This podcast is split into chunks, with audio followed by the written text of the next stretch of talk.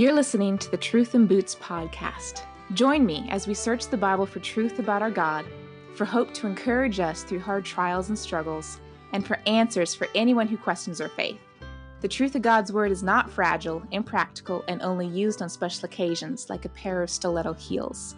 God's Word, like a pair of sturdy boots, is meant to be put to work daily and is designed to protect us and help us through the mud, streams, and rocks of life. Welcome back. We are continuing a series in the podcast on God's nature and our salvation, understanding who God is and what that implies and means for our, our salvation on a daily basis. Before we get into today's episode, I just want to take a moment and ask Have you subscribed to the podcast? I know I post on social media and send out emails, but if you hit subscribe, that makes sure you never miss an episode. And also, that helps boost the podcast so that others can find it when they do a search for podcasts. So if you haven't subscribed, go out there and do that now. Today, we're discussing the topic of God's power. And it's a fact that we Christians claim to know, but frequently we misunderstand or don't fully understand what that means. We don't have a correct view of God. We can maybe think that God is a genie in a bottle. So, yeah, he's got all this awesome cosmic power, but he's there waiting for us to rub the lamp and make a wish.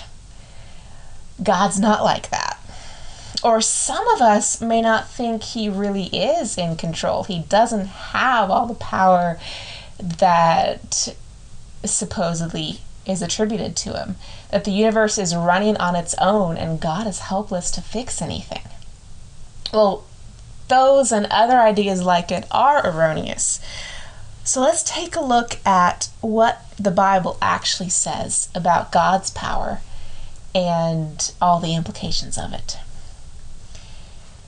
First, his power is very evident in his creation. All throughout the Bible, you see references to God, our Creator, as being powerful. Um, starting in Genesis 1 1, in the beginning, God created the heavens and the earth. Now, we'll take a look in a minute on the full meaning behind this fact that God created. But just so you can see that it is throughout the Bible, um, Jeremiah 32 17 says, Ah, Lord God, it is you who have made the heavens and the earth by your great power and by your outstretched arm. Nothing is too hard for you. Jeremiah is saying, Because I know you created everything, I know you have the power. Nothing is impossible for you. Again, Hebrews 1 2 through 3 say, But in these last days, He, God the Father, has spoken to us by his Son, whom he appointed the heir of all things, through whom also he created the world.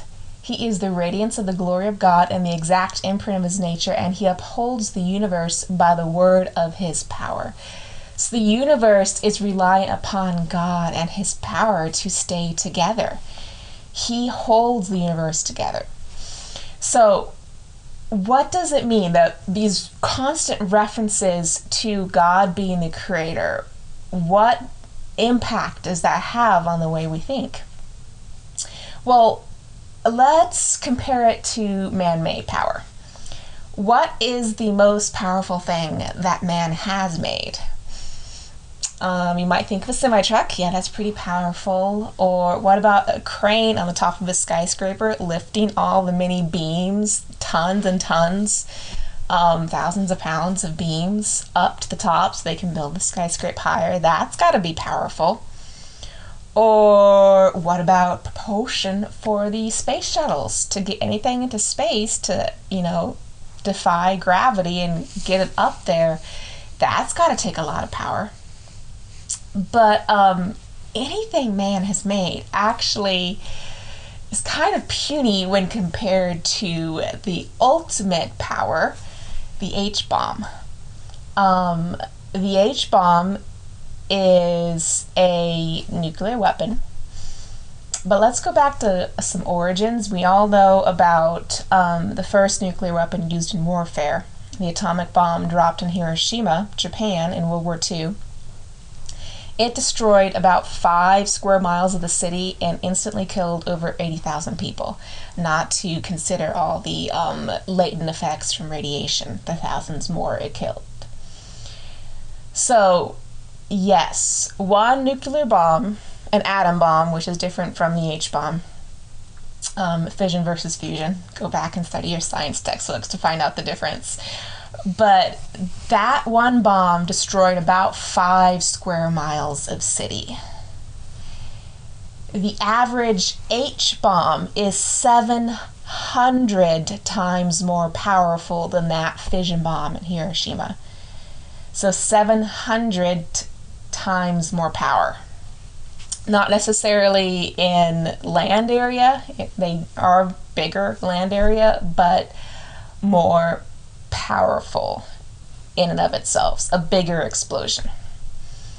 So that is the most powerful thing man has right now, as far as I know. And there, there may be something else out there, but if there is, let me know and I'll share it with you guys later. But compare that to what God made the sun the sun is powerful. It gives off 9.192 times 10 to the 10th megatons of energy per second. Okay, that's totally gibberish, Kathleen. Break it down for me. I had my husband help me with the math because once I get into scientific notation, I, I, I want to make sure I get all my units right. And as an engineer, he has a brilliant mind for that.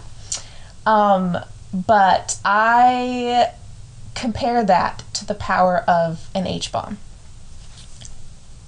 1,838 trillion H bombs is what is the equivalent explosion to one second of energy from the sun.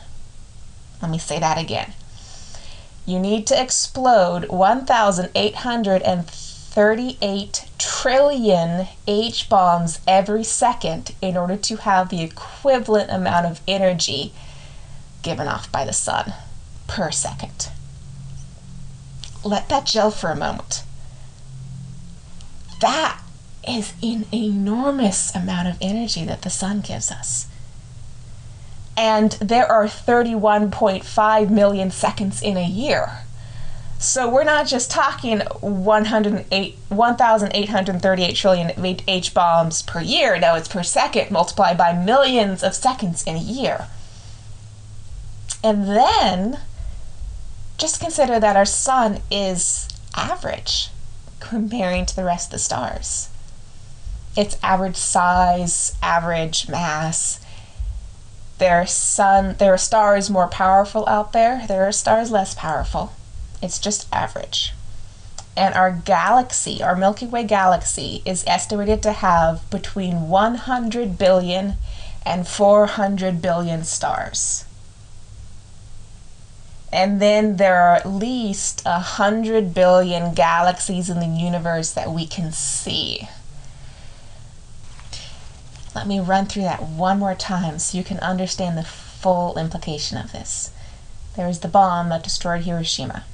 The H bomb is 700 times more powerful than that bomb at Hiroshima. The sun gives off 1,838 trillion H bomb explosions per second, and there are 31.5 million seconds in a year. Now, the sun's power is unfathomable in and of itself.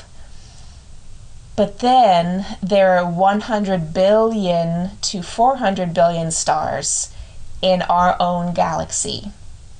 And then multiply that by the at least 100 billion galaxies in the universe that we can see. The power of all of these stars combined is unfathomable, but God made them all. Romans 1:20 says, for his invisible attributes, namely his eternal power and divine nature, have been clearly perceived ever since the creation of the world in the things that have been made. So, creation, like the Bible says over and over and over again, shows God's power.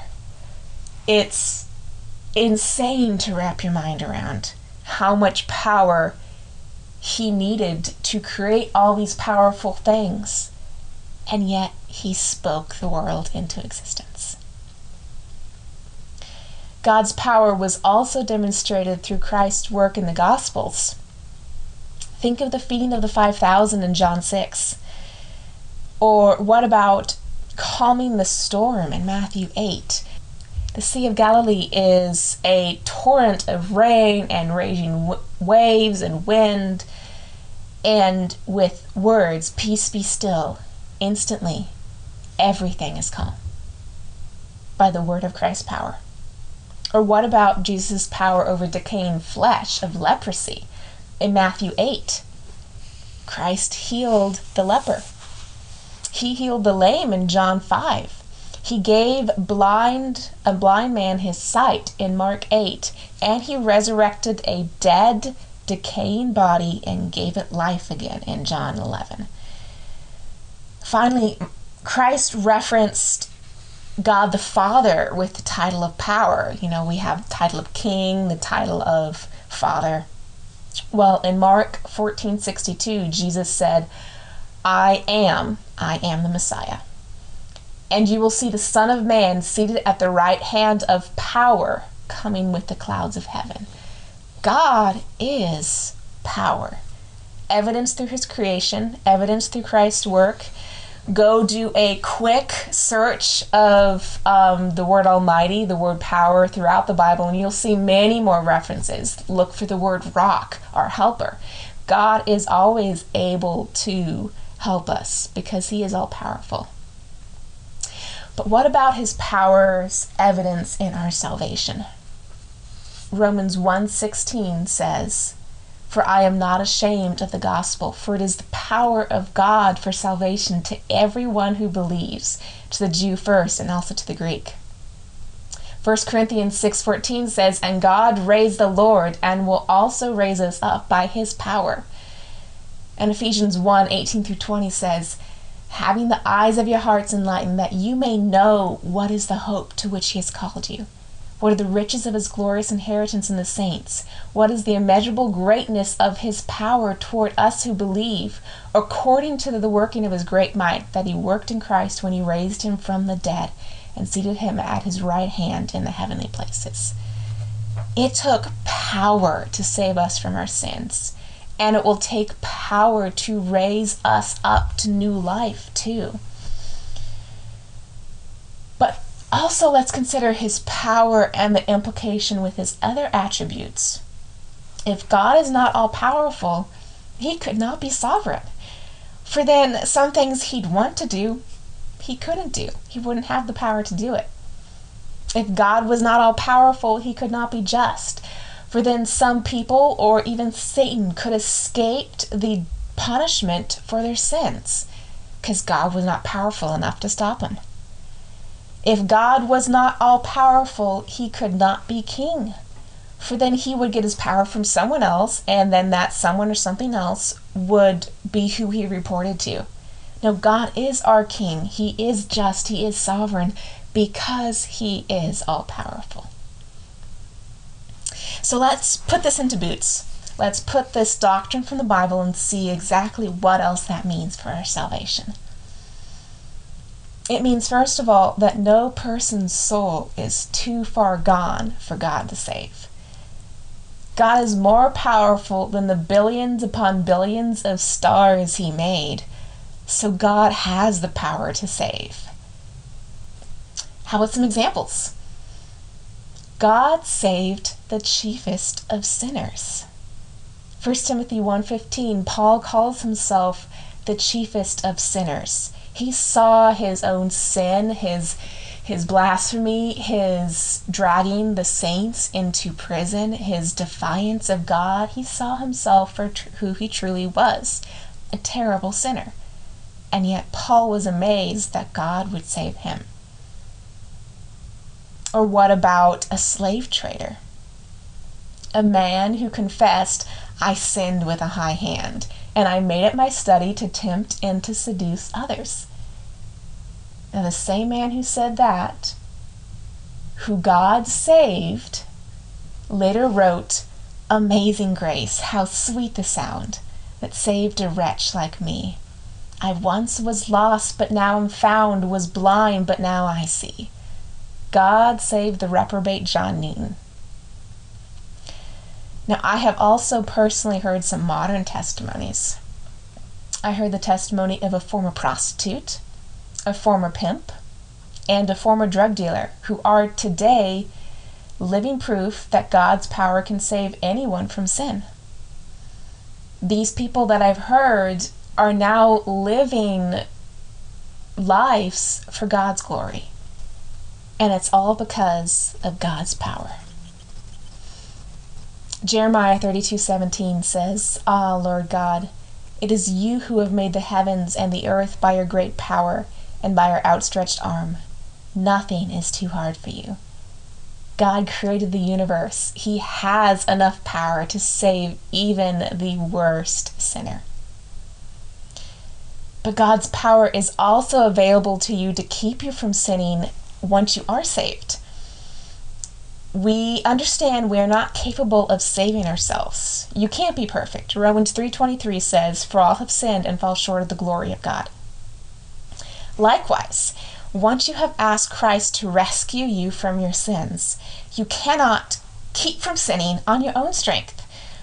Paul, the chiefest of sinners, states in Romans 7 For I know that nothing good dwells in me, that is, in my flesh. For I have the desire to do what is right, but not the ability to carry it out. For I do not do the good I want, but the evil I do not want is what I keep on doing. So you must hang on to Christ and let Him keep you from sinning. John 15, 4 says, Abide in me and I in you. As the branch cannot bear fruit by itself unless it abides in the vine, neither can you unless you abide in me. You don't have the ability to keep from sinning. You cannot produce good works. You cannot produce love, joy, peace, patience, goodness, etc., because those are the fruit of the Spirit of God. See Galatians 5. The fruit of the Spirit are love, joy, peace, patience, goodness, etc. So, what do we need to do? We need to call upon God for strength. Ephesians 3 14 through 17 say, For this reason I bow my knees before the Father, from whom every family in heaven and on earth is named, that according to the riches of his glory he may grant you to be strengthened with power through his Spirit in your inner being, so that Christ may dwell, dwell in your hearts through faith.